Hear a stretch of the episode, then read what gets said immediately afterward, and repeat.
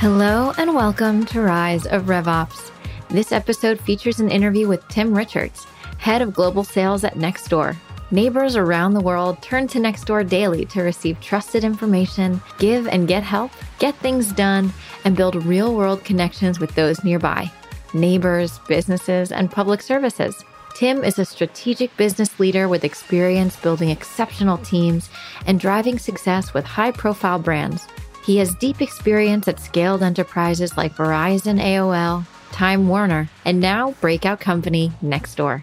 In this episode, Tim discusses his go to market fundamentals, the importance of harnessing a learning mindset, and how to hit more bullseyes with fewer arrows. But first, a brief word from our sponsor.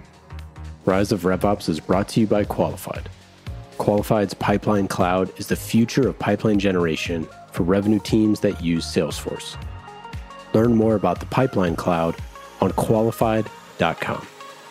And now, please enjoy this interview with Tim Richards, head of global sales at Nextdoor, and your host, Ian Faison. Welcome to Rise of RevOps. I'm Ian Faison, CEO of Caspian Studios, and today I am joined by a special guest. Tim, how are you? Ian, great to be with you today. Yeah, excited to chat with you today about all things Nextdoor, one of the truly great apps of our generation. Love it. Couldn't imagine being a little homeowner out here in the deep East Bay without uh, without good Nextdoor. So excited to dig into all that, and of course your background. So, how the heck did you get into revenue? It's a long story. Thinking about you, Ian, I did some reflection, and it's funny. I was actually part of the world's worst corporate merger at, at Time Warner and AOL. And I was on the Time Warner side at the time. And ultimately, when AOL was spun out, I joined AOL to help kind of resurrect that brand, which was, you know, was quite distressed and spent about 10 years there building it up, working closely with Tim Armstrong and a number of people to ultimately sell it to Verizon. And it was a fabulous experience because we had basically touched every kind of facet of digital media, crazy amount of owned and operated like uh, HuffPo, TechCrunch, world's greatest ad network and ad.com, which was the, the OG programmatic pioneer. We, we acquired millennial media and great mobile business data companies and so forth. So it was a really fantastic place for me to kind of grow my career and not only just learn and grow in all these different areas, but work with like tremendous people we sold the business to Verizon. And then I left corporate America and then have been doing venture backed startups for the last five years or so, mainly in the distributed creator economy space. And uh, very happy doing that. All local, you know, companies got the call from Nextdoor to come over. And I was always been so intrigued by the company, kind of for the reasons you noted, and couldn't pass it up. So I joined uh, about four or five months ago now and uh, off to the races and you know building a, a, great company that's having a big impact on the world. So very happy to be here. Yeah it is quite the journey for you in touching so many different areas of revenue you know running sales for all sorts of different size companies and scope and volume and all that. I'm curious like how the heck do you think about revops? I, I got the religion on it at aol and it was it was the context of one you know just as a as a revenue leader just being buttoned up on the context and, and, we were providing our, our salespeople and leaders in terms of driving the business. But the other part that I think it's missing a lot of the time is when you're acquiring a lot of companies and knitting that together. So what happens is there's a set of people, very smart people that knit these deals together, but it's the RevOps team and the operators that have to make it work. And that's where all the heavy lift is. And that's where I really grew a huge admiration for the function and the people who do it. And so I worked with some like really legendary people in the space. It's a set of skills and RevOps that that's really hard to replicate.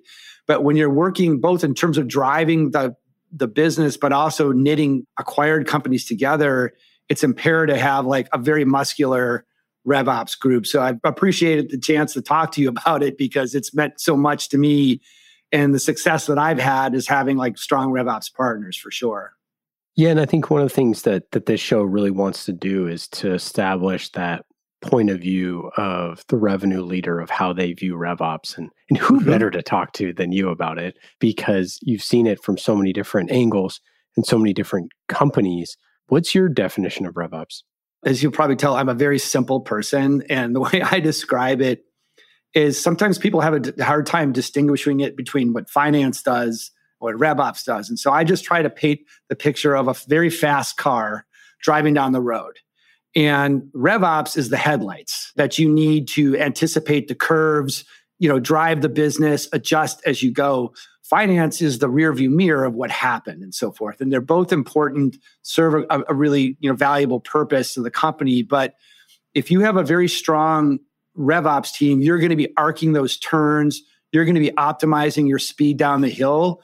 And if you have a, a suboptimal RevOps situation, you're going to be knocking over your neighbor's garbage cans. You know what I mean? So I think of it as a very fast car and, and the headlights and the high beams looking down the road to kind of guide where you're going. And I've always looked at it that way, both in terms of operating the business, but also on a strategic level. In your role at Nextdoor, obviously everybody knows who Nextdoor is. If you don't, you should go download the app.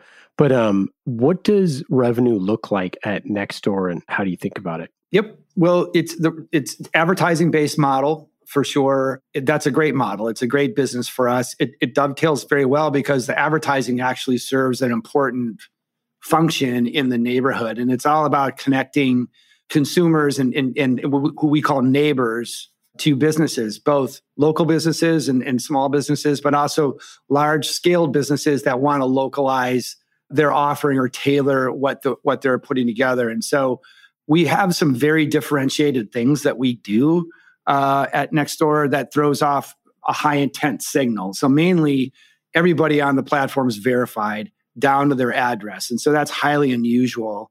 Uh, we have a very high degree of home ownership, and you're emblematic of someone who may have moved from the city out to the out to Walnut Creek, and um, and and all of a sudden you're like, where do I find a plumber? Play in a soccer league? How do I find someone to walk my dog? can I volunteer or how can I help my neighbors or someone who's elderly who can't go get their medicine and so forth. Nextdoor kind of is exists to kind of help facilitate that. And, and we want to do it in a way that through kind conversations and be kind of the, so, the social network that one is oriented to the neighbors neighborhoods but also cultivates kindness and creates engagement through kindness rather than through distraction and divisiveness. We have about 700 employees and we have a high degree of diversity and diversity of thought here, but the throughput, the thread that comes through all 700 employees that I've seen is that notion of like improving neighborhoods, bringing people together. You can talk about the value of people's lives and their mental state when they're more connected with their neighbors. And there's very important things, especially in the context of the last few years, COVID years, and a lot of divisive things happening, you know, certainly in the United States it serves an important function that way. So what we're trying to do is kind of create a, an online platform or application that allows people to connect offline as well. And so it creates a very unique opportunity for brands to kind of talk to consumers in that context. And so we have, you know, a lot of people that when they come to the platform, they either need to do something with their house, they want to kind of, you know, join a community, participate in a community, and they habituate over half of our users come on a weekly basis. And so the frequency and the intent that's part of that platform creates a really interesting combination of signal that our brands can can uh, tap into. And so my job is to is work with our team to evangelize that, explain it to people, provide thought leadership or domain expertise in that space. And so it's it's a really great unique thing to be able to talk about on a daily basis. I love it. Yeah, I'd say I'd say you, you you pretty well have me pegged. Move from Oakland to Walnut Creek. The one thing you forgot to mention is trying to figure out how to get rid of the raccoons. Because my goodness gracious, that is like Nextdoor is popping for trying to get rid of these get rid of these raccoons. We got to relocate these things. They're tearing yes. up our yards. Yes, it's an important subject. But what's cool though is you you get a read on what people are thinking about. You know what I mean? There's really no other place where if you're a homeowner and you have a raccoon issue, that that is kind of taking up some headspace, right? So learning oh. learning how to solve it, communicate with people. Are you the only one? It is interesting to play out, and, and it's actually what's happening out in the real world. And you might find a neighbor that helps you solve your your problem. You know what I mean? And so that's we see instances of that happening on the platform constantly, and it's very rewarding to see but that's what you, that is what's on your mind out in Walnut Creek is solving that raccoon issue. So it's it's okay. Don't I know it? Um, but I, but no, I think it it brings up a great point about the sense of community and and where does technology fit into that, and ultimately like where do advertisers fit into that, and like how does that evolve? How does that experience evolve? How does it stop being you know shoving seven hundred pieces of of paper into my mailbox? every day with all sorts of different offers. But also from an advertiser perspective, like you said, to get that access to a group of people that are looking for ways to improve is really advantageous. How do you think about, you know, going to market and and who are those Nextdoor customers that you're looking at looking at? Who are those advertisers?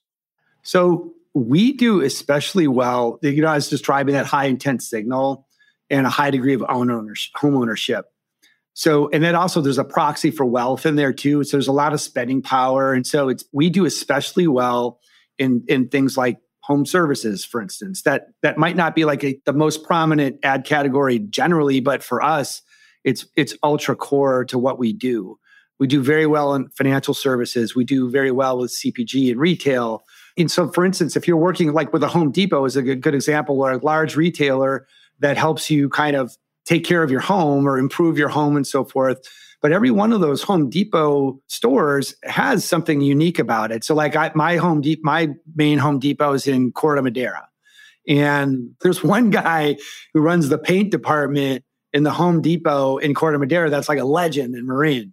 And so it creates an opportunity for them to almost almost produce like local influencers in their areas of like people you go to for answers and so forth. And so it, it creates a chance so people aren't looking at Home Depot in the aggregate. They're looking at like the Home Depot store in Corte Madera or the one in Walnut Creek. And so what we like to think about is like helping these national partners tailor their messaging to the local community. And that creates a lot of very unique combinations that we can put together for them. And so that's a big that's a big part of what we focus on with with us. So home services is, is a great place to start, but we're we're burgeoning in a, in a lot of different categories across the board for the same reason. There's a lot of buying power. There's a lot of interest in putting things in local context for a broad spectrum of brands. Yeah, how, as a RevOps problem, uh, and thinking about how to you know go after those accounts and and getting to a predictable revenue point. What, what's what's RevOps' role in that? It's a couple things. It's sizing the market. So I'll add a couple that we're we're we're spending a lot of time right now: healthcare and pets. You know, if you're a homeowner, there's generally a high a degree of interest in, in, in owning pets, and so sizing that market is really important. Identifying like the top partners to kind of go develop is, is really important. Same with healthcare and developing our story, but but wrapping it around where the opportunities are. And so that's what I mean, like in terms of the combining the strategic part of what RevOps does and setting kind of direction, kind of where we want to go run and, and develop opportunities, but also the rigor against that. And so I, I'm kind of a maniacal about making sure the top 5,000 Pathmatics accounts are assigned to the person and we can track that. And so I want to understand the pressure that we're putting on development, the development pressure of those accounts and so forth. And so having an accurate read on that think about it in the form of a dashboard. So just like you're driving your car, you need a speedometer that's accurate to, to pump the brakes or accelerate and so forth. And that's how I want our RevOps flow to feel for every single person in our distributed sales force. So we have about 50, 52 frontline sellers. And I want that information to get out to the edge to them so they can see where they're at. So they have their own speedometer of the pressure that they're putting on the accounts and the, and the categories that we want to develop. I also want like a really tight feedback loop on you know what's working and what's not, what's what's resonating and what's not. Uh, I know you ask about tools in, in, in, some of your other podcasts, and like I'm very bullish on on game film now, like like using tools like Gong IO as an example, where we can get great feedback not just from notes, but by watching the game film ourselves ourselves and also you know counting the comments that go into it it's such a great time to be a sales leader and, and, and work in RevOps because the tooling is so fantastic and just kind of building out your stack that kind of suits our needs needs is so exciting right now. We're definitely trying to, you know, take advantage of the contemporary set of tools available to us to drive both the strategic kind of aspect and where we're going, but the tactics and the rigor that we need to get there. So where does uh, your RevOps team sit? So they're part of the revenue organization. So we have our, our RevOps, our, our sales, our measurements all tightly bundled together. The only thing that's kind of sits outside that um, is marketing for now. That rolls up to our CEO, Sarah, at the moment. Cool. Okay, let's get to our first segment Rev Obstacles. Obstacle, obstacle. An obstacle to what? There's your obstacle. Where we talk about the tough parts of RevOps. What is the hardest RevOps problem you faced in the past year or so? Uh, in the last year, it was it was just getting accounts straightened out where we had proper distribution, and that's that's a pretty big lift. And with a fast moving organization, the company set up a mid market team about a year ago, which was the right strategic move for sure for our type of business. But there was just a lot of work to be done in terms of just shaping it and honing it in. So that's been the biggest thing to have a single source of truth that was reliable in terms of coverage not only in the account level, but at an agency level. And so that sounds, if that sounds mundane, it might, but to me, it's like so fundamental to kind of having the strongest go to market we can with the, the widest, deepest net we can. I will tell you though, nothing here can compare to the the challenges we had when we were doing AOL, where we had you know eight revenue lines, acquired companies, completely different systems, and so the degree of difficulty and scale of that was much harder. So while I'm not minimizing the work to be done here, it's definitely pales in comparison what else, what we were up against kind of straightening out AOL. But having the right people in place, we got the right tools in place. The people are in a growth mindset that want to learn and change. And I guess maybe just to add to that too is putting a big emphasis on learning culture in in terms of like having people that in the mindset of like learning, changing, growing, and want to do that. And so when we're doing training, that they feel like a kid in a candy store versus feeling like we're dumping the the dump truck on their desk. You know what I mean? And so we recruit curiosity. We we want to develop that. We just hired a very top notch um, head of sales enablement, and so that's going to be kind of fundamental part of what we do too in terms of getting training on tools. We're migrating to a new platform and also and, and just having a learning culture in general to make us fast and agile. You mentioned marketing sits, you know, in a separate organization and RevOps falls under revenue. I'm curious, how do you sort of get that more holistic view of of what's going on? How do you work with marketing? And then anytime that you're selling advertising, obviously it's a very different type of a sale than like a SaaS sale. Um, you have a different type of relationship with your customers. And so I'm just curious, like, how do you think sort of RevOps supports that type of customer journey and from like, you know, acquisition to keeping them happy? Yeah, it, it, actually is tightly wound. We have a system, we use a pillar system here, which I like a lot. And that's basically a cross functional meetings that we have every other week across a variety of different subjects where even if, if companies aren't sitting in the same org, they're sitting in a regular, transparent discussion that's very heavily documented very accountable, and very transparent. And so you, you solve it to answer your question, you solve it through communication, you solve it through transparency and accountability.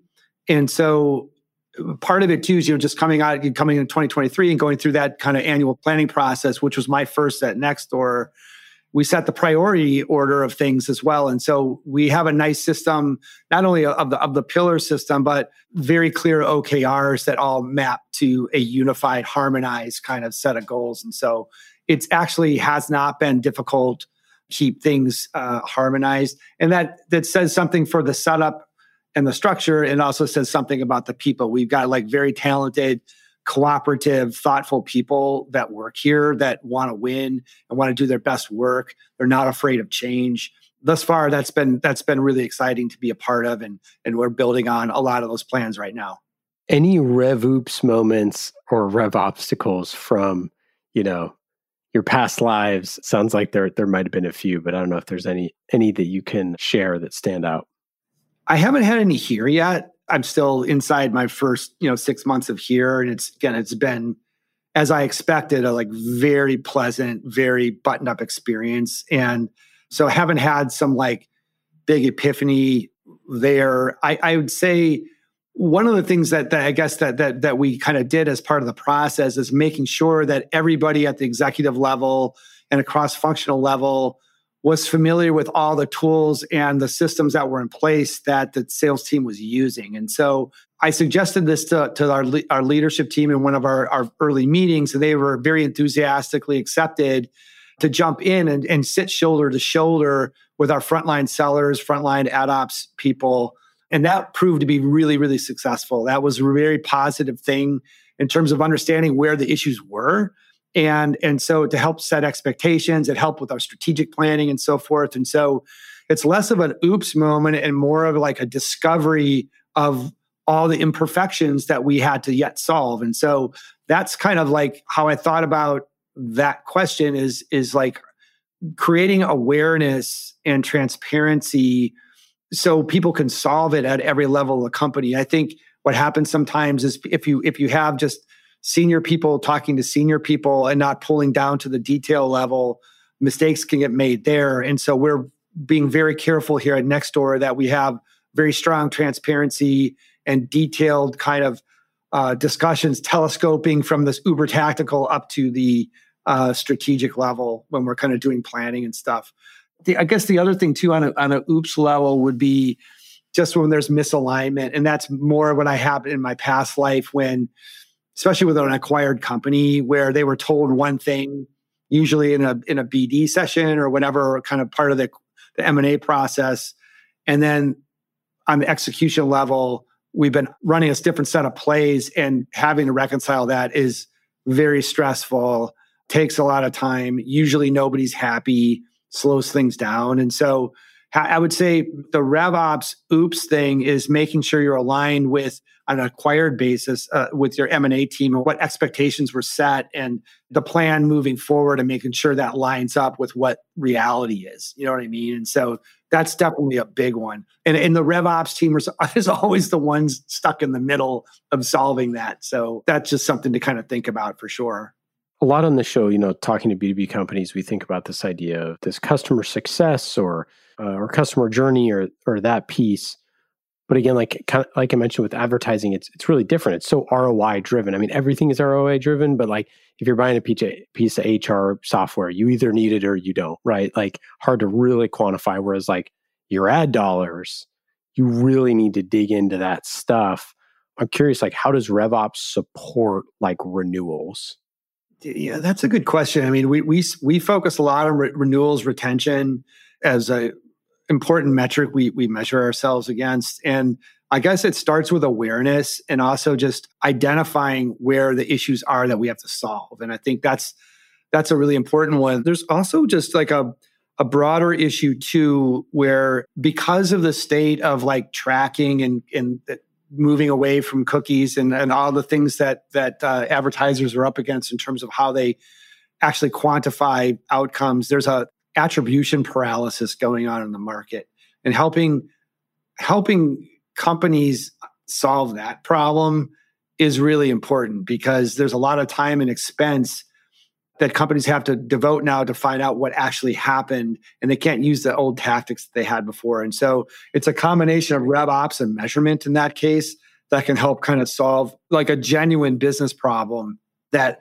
most of our our major brands brand partners have right now. And so that's a that's a work in progress. There's not a silver bullet on that one, Ian, but you could be creative in many ways. And it's not just building beautiful work, but you can be creative in how people solve that problem. And that's where the art form of RevOps comes in to kind of help us solve that with partners. I love that you said attribution paralysis because that that is what it feels like, right? I mean, in the B2B world, you you hear this, you know, dark funnel, dark social, you know, all these things that you're trying to figure out how you can go acquire accounts and get people interested. It is attribution. And it's and it, there is that fear of the unknown and like we just don't know how we're going to prove you know anything anymore. I'm curious like just how many people do you get do you talk to companies that have like never even tried Nextdoor before because it's like, oh, yeah. I I've been pouring money into Google and Facebook forever and a day, and like we're looking to ch- check a new yeah, channel. it's, it's it's a lot, and, that, and again, that's what creates an exciting opportunity for us. That our our penetration, while we've been very successful and growing like crazy, you know, and doing and, and continuing to move up up and to the right, there's still so much work to be done in terms of market pre- penetration. And I spend in my role, I, I in because I've been at this a long time. I tend to talk to more senior people in the industry, and I and I'm close friends with many of them. And so we, you know, over a glass of wine, you know, talking about kind of what's expected of them, and they'll say, you know, hey Tim, budgets are flat or down. When we talk about it, I say, yeah, I totally get that. I live in that dream too. But like, do you have to innovate? And do you have to kind of show, you know, your brand or your CEO, you're doing new things. And they're like, absolutely. And so the next is like, well, if you're kind of default, if the default setting is on, on Meta and Google, and God bless those companies, like they've done a great job. Uh, I'm not anti either of them, but if people are just kind of producing the same plans over and over and over again, somebody's getting fired, right? You still have to demonstrate innovation, even in a in a tight market like we're in. And so the commentary or discourse is like, look, try out Nextdoor and, and talk to have your brand talk to those consumers in a novel way.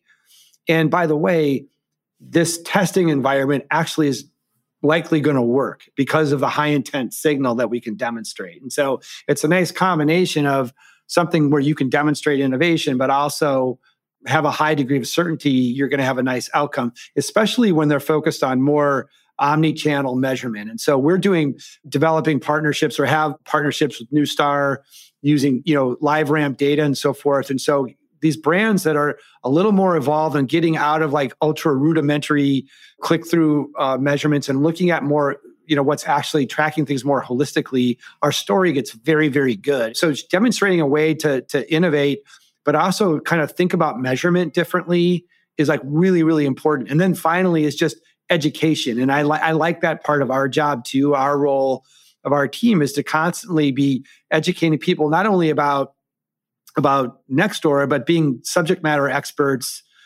on reaching you know, people in a localized way and how that works and so forth. And there's a lot of misconceptions about it and so forth. And so there is definitely a big kind of educational kind of part of what we do in our daily kind of go to market and sales motion in the field. All right, let's get to our next segment, the tool shed. Hey, hey Brandon, Michael, want to do me and mom a favor? Get off that shed.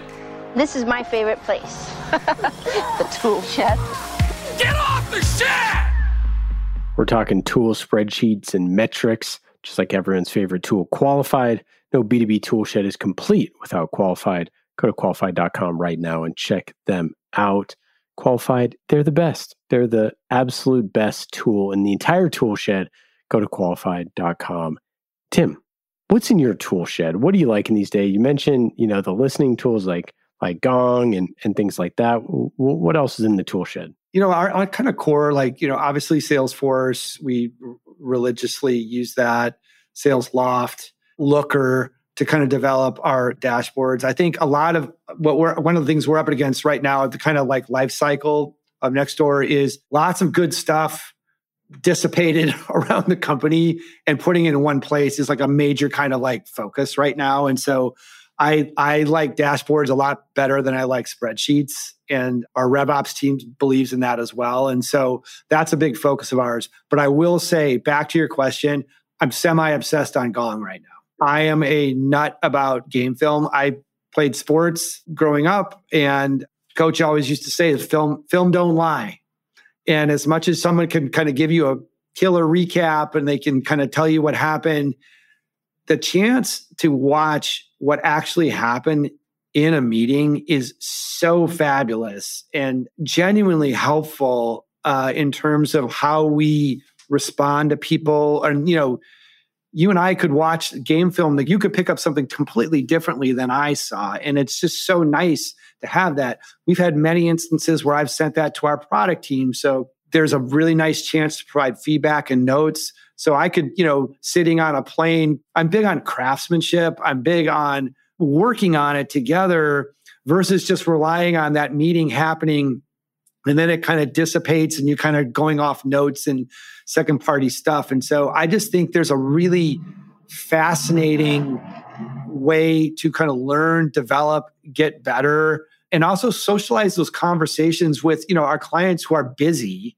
we can kind of get more mileage out of those conversations with more important people at our company to help kind of do our best work in in return and so that's one I'm I'm very bullish on because I want to build a rigorous organization that provides feedback and have a, a, a provides sounding boards and genuine help to our, our team. And so I just think there's a really interesting set of things that are so constructive with using Gong. The one thing I'll say too that I understand and always want to work through is like earning trust with your team that we're not watching game film like judging them, you know, like picking them apart. And I think that's the initial, you know, feeling or sentiment that people have for some of that stuff.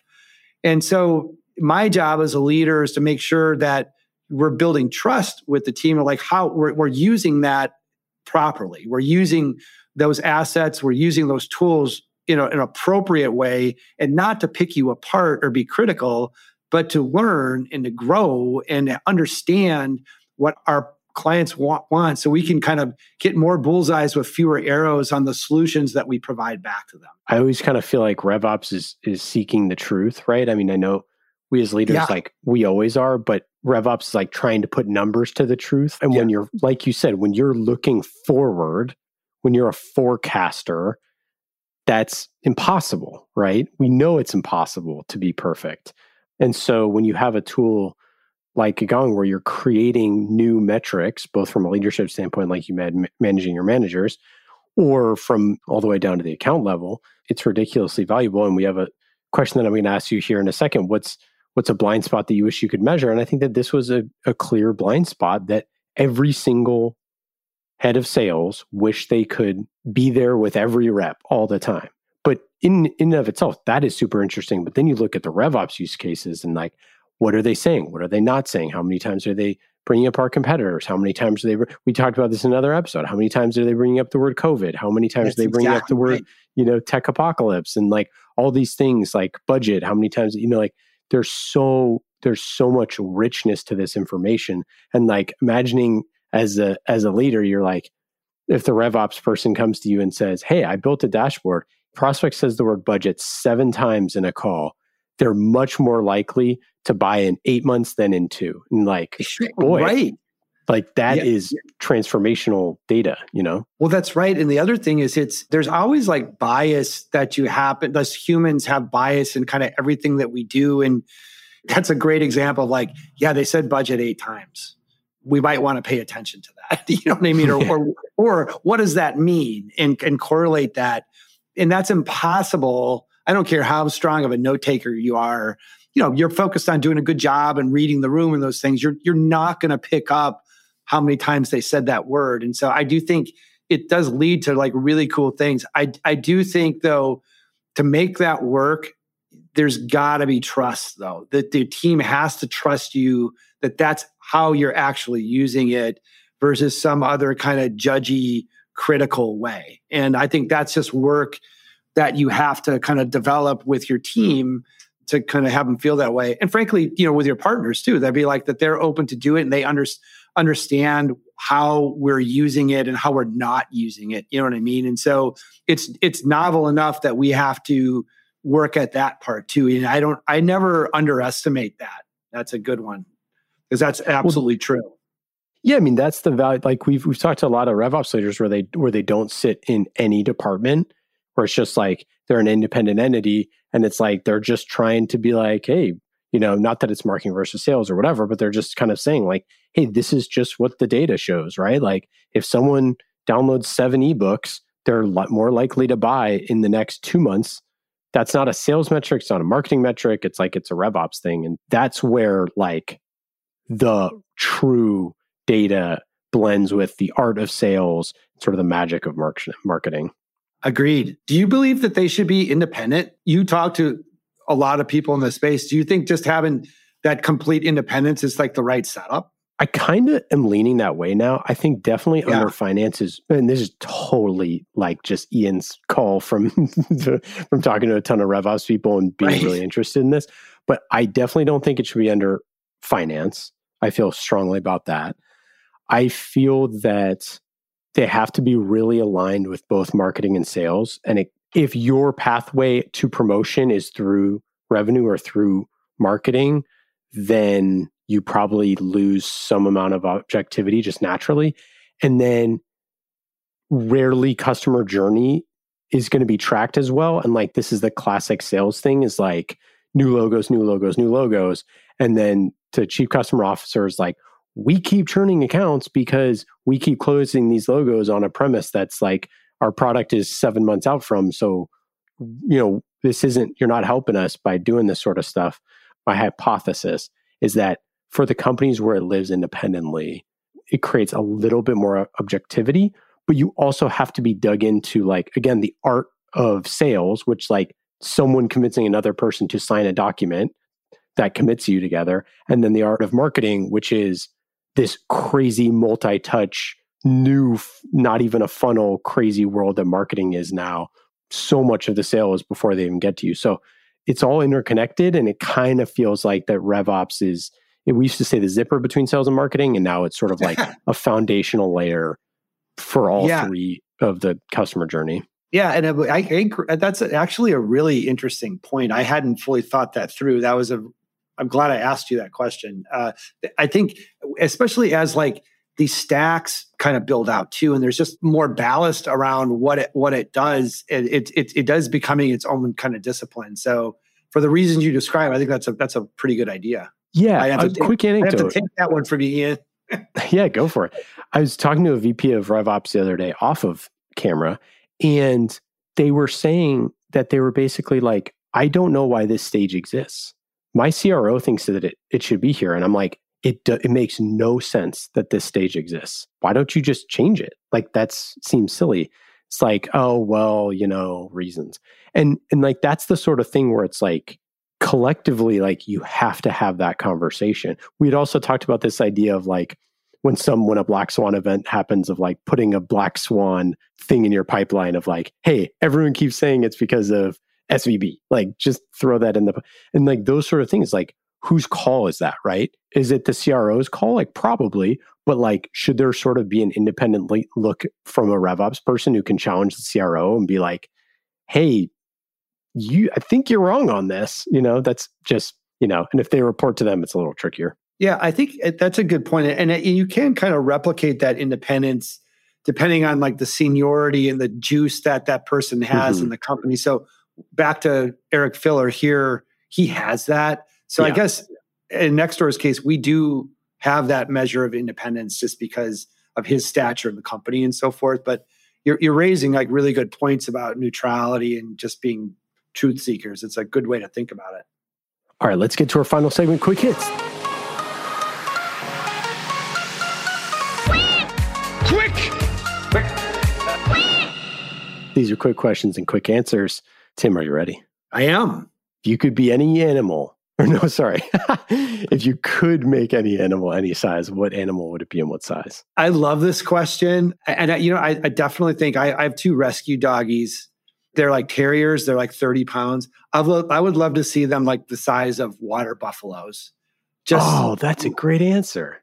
just to walk around with them and just like see how many how many cheeseburgers they can eat and, and just like how they would just run around and like now they're bigger than the other dogs and I, I would just love to see what happens and and if I could and if I could saddle up and ride one of them that would even be better.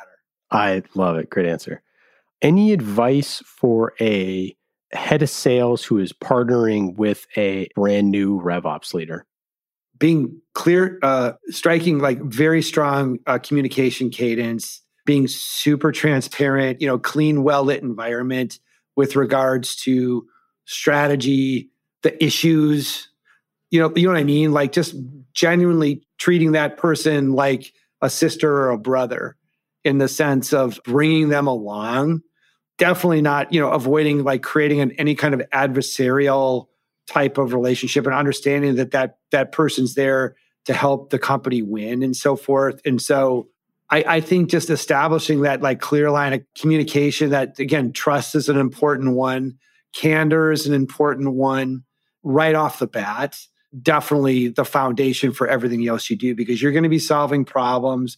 There's going to be sensitive situations you're going to have to navigate. You're going to have to, you're going to really have to be able to work problems with someone who you trust and can rely on and so forth. So I, that's probably, I kind of go in that direction because I've had so many instances where that was such a prominent part of that working relationship between me and the RevOps team that I would probably start there. Tim, it has been absolutely fantastic chatting with you today on this very rainy Bay Area uh, weekday. For our listeners, go check out nextdoor.com. Go, go download the app if you haven't already. Tim, any any final thoughts? Anything to? Oh, and if you're an advertiser, of course, uh, go advertise on Nextdoor. Tim, any final thoughts? Anything to plug? That's our main thing. Just keep follow us. We have uh, great ambitions for this company.